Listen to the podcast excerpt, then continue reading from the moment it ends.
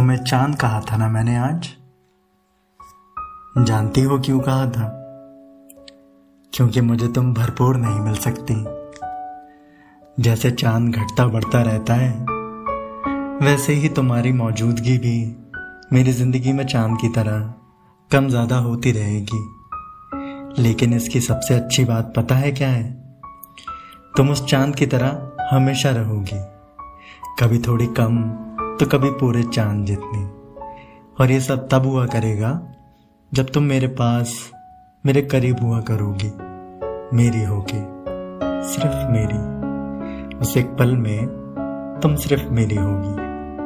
तुम्हारी रोशनी, तुम्हारी खूबसूरती, तुम्हारा एहसास। और हाँ तुमसे मिला सब मंजूर है मुझे। फिर उसकी चमक हो या उसके दाग।